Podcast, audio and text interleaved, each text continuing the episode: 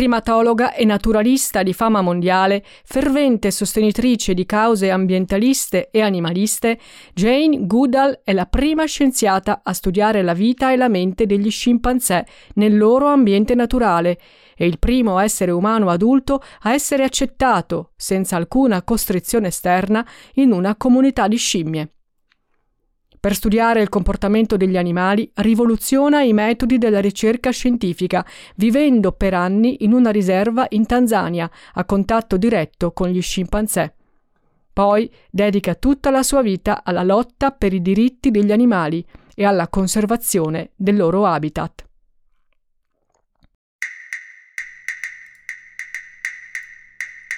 Io sono Carmen la Terza e questo è Donne Intrepide, un podcast di Libroza che racconta le storie di donne che hanno superato gli stereotipi del loro tempo, hanno vinto i pregiudizi di genere, hanno sfidato le aspettative della famiglia e della società.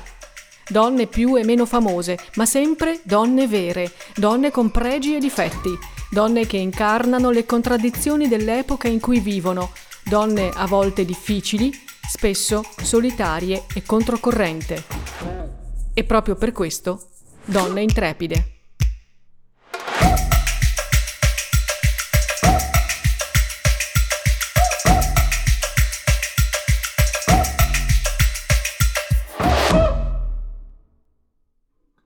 Jane Goodall nasce a Londra il 3 aprile 1934 in una famiglia della classe media.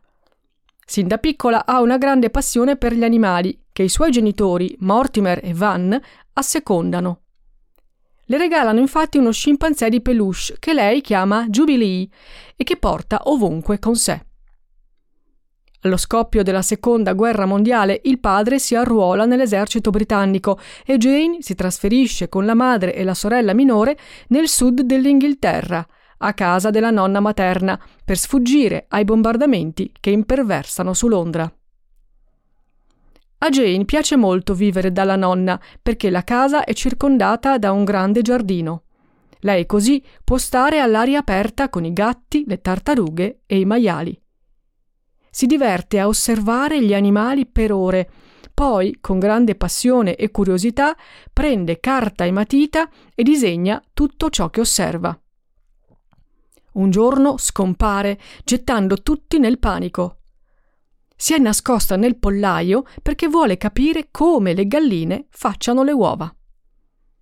Passa un pomeriggio intero a osservarle e quando scopre il mistero delle uova, torna a casa raggiante.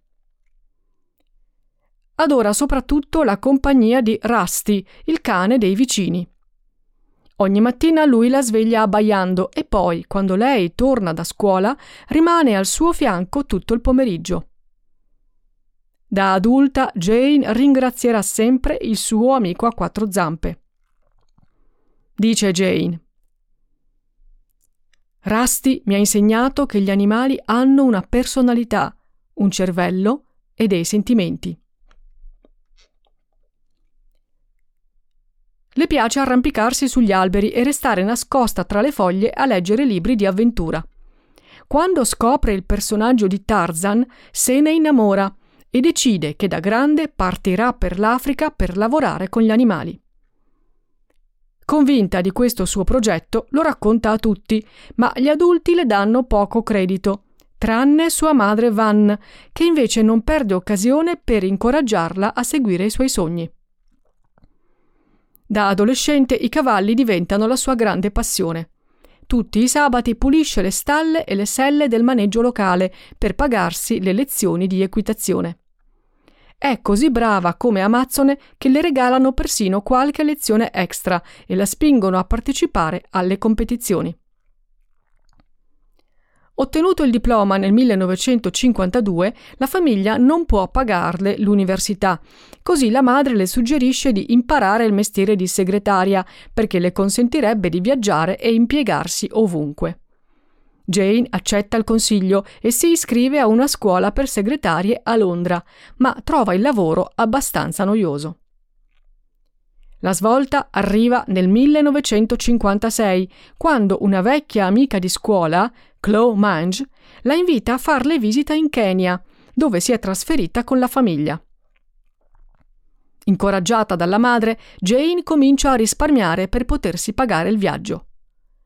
Nel marzo del 1957 sale a bordo della nave che la porta finalmente in Africa. Trascorre così delle settimane entusiasmanti con la famiglia di Chloe, a cui confida il suo sogno di lavorare con gli animali.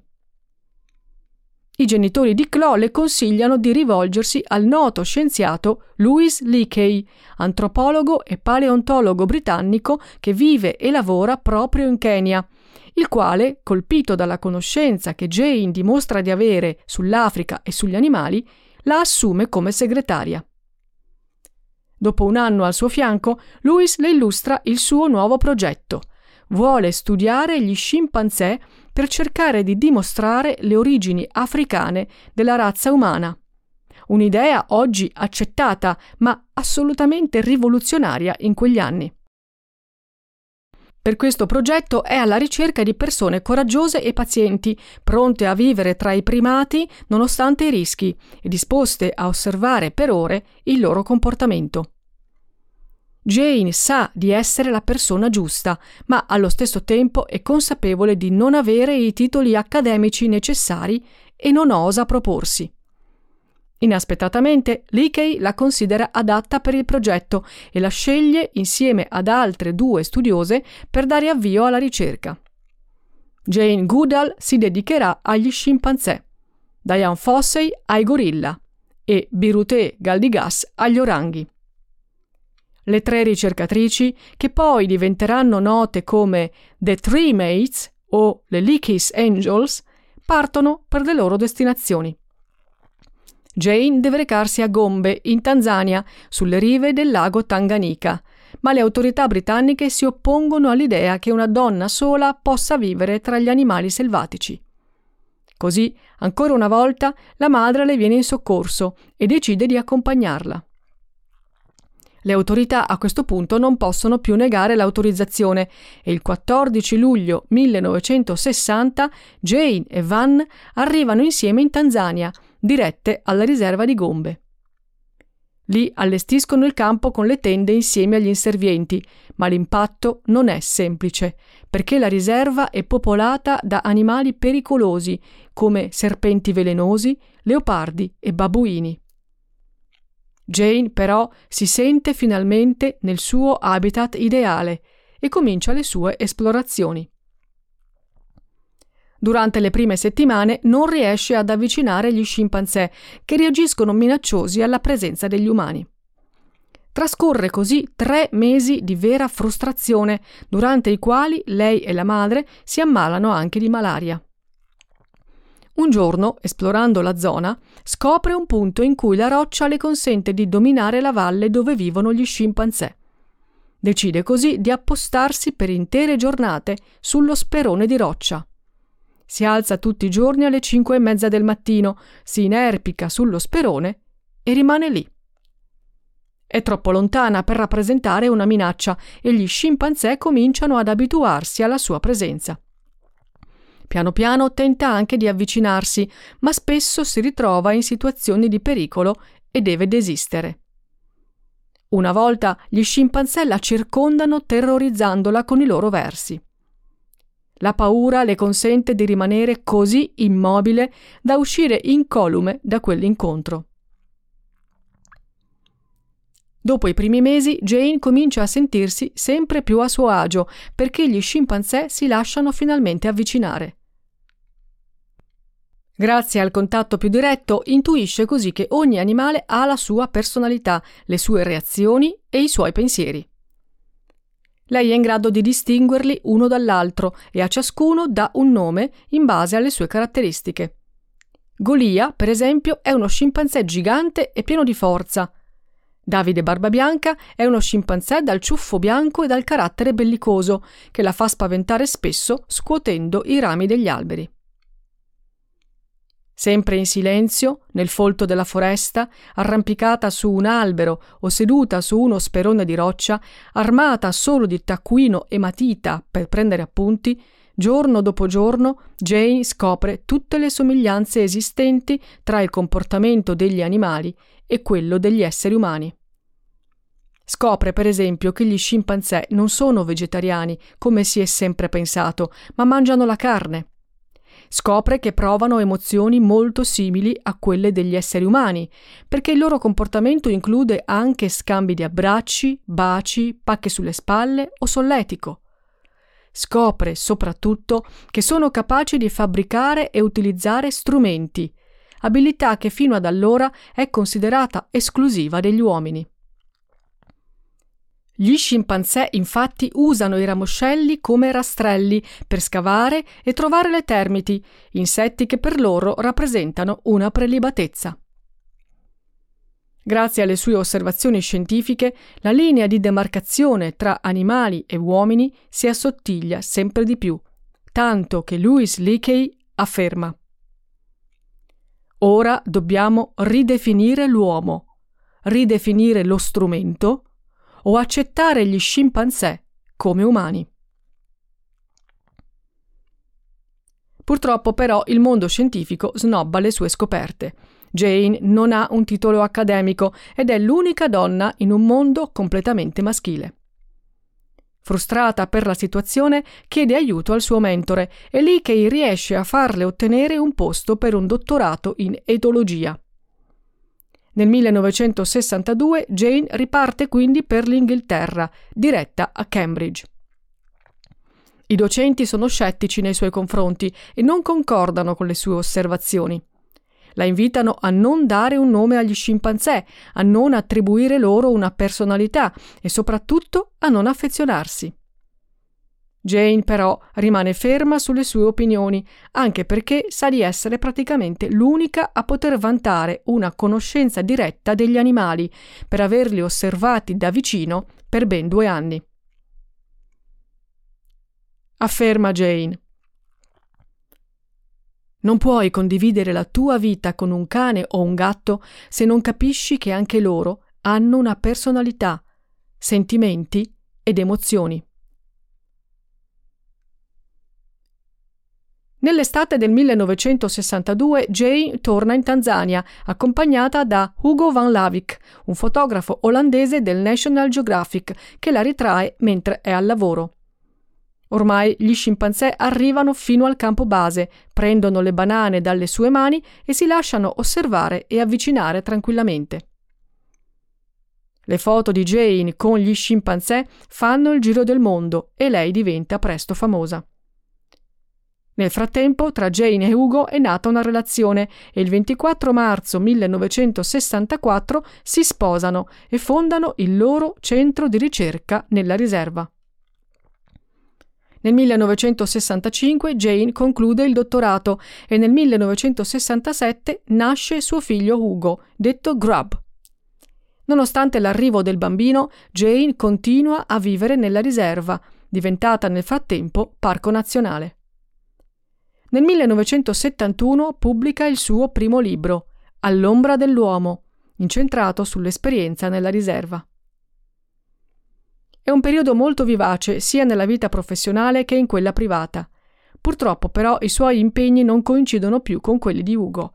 Cominciano a vedersi pochissimo e quando sono insieme non fanno che litigare. Alla fine, nel 1974, decidono di comune accordo di divorziare.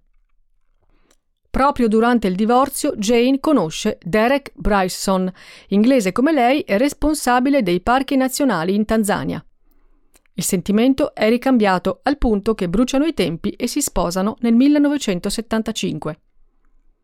In quegli anni Jane scopre che gli scimpanzé, che fino a quel momento ha sempre considerato miti e gentili, hanno invece una natura aggressiva cacciano e mangiano sistematicamente primati più piccoli, mentre le femmine dominanti uccidono deliberatamente i piccoli di altre femmine per mantenere la loro posizione di comando nel branco. Dal 1975 e per quattro anni Jane si trova così a osservare e descrivere una vera e propria guerra scoppiata tra due comunità di scimpanzé all'interno del parco di Gombe. E ancora una volta con le sue scoperte rivoluziona la conoscenza scientifica sul comportamento degli scimpanzé, perché le sue osservazioni sulla brutalità e la violenza di cui gli scimpanzé sono capaci forniscono una prova ulteriore delle somiglianze sociali con l'uomo. Grazie all'appoggio di un gruppo di sostenitori e amici americani, nel 1977 Jane fonda a Gombe un proprio istituto di ricerca, il Jane Goodall Institute for Wildlife Research, il cui obiettivo è sia sostenere le sue ricerche che proteggere gli scimpanzé e il territorio in cui vivono. Nel 1986 pubblica le sue osservazioni nel libro gli scimpanzé del Gombe, modelli di comportamento, che le vale finalmente l'approvazione della comunità scientifica. Gli studiosi riconoscono infatti quanto sia stato rivoluzionario il suo lavoro per rivedere la definizione stessa di uomo e seguono il suo esempio cominciando a studiare gli animali selvaggi nel loro stesso habitat. Nel frattempo, dopo che Derek è morto di tumore e lei è rimasta vedova, decide di mettere anima e corpo in una nuova battaglia. Ha scoperto che l'incolumità degli scimpanzé africani è messa a repentaglio dal disboscamento. Inoltre, i poveri animali vengono cacciati per la loro carne e spesso vengono venduti ai laboratori per gli esperimenti farmacologici. Jane lascia così la ricerca etologica nelle mani dei colleghi più giovani e comincia a viaggiare in Africa per perorare la causa degli scimpanzé con i governi locali. Ne salva materialmente alcuni, togliendoli dalle grinfie dei bracconieri, e visita anche molti laboratori americani nel tentativo di migliorare la vita degli scimpanzé utilizzati per gli esperimenti. Diventata una fervente ambientalista, gira il mondo per divulgare le sue scoperte e sensibilizzare adulti e ragazzi sui temi ambientali. È grazie a lei se oggi abbiamo una conoscenza approfondita dei primati, i nostri parenti più stretti nella catena evolutiva, e degli elementi che abbiamo in comune con loro. Nonostante l'età, Jane continua a viaggiare per ricevere premi e onorificenze, soprattutto per raccogliere fondi per i suoi progetti scientifici e ambientali, portando avanti un'assidua campagna in difesa dei diritti degli animali e per la conservazione della biodiversità, soprattutto nel continente africano.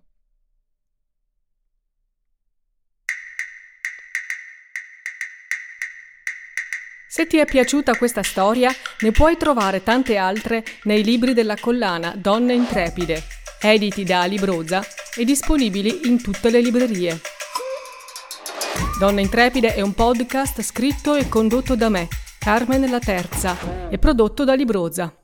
Io ti ringrazio per l'ascolto e ti aspetto alla prossima storia. Alla prossima, Donna Intrepida.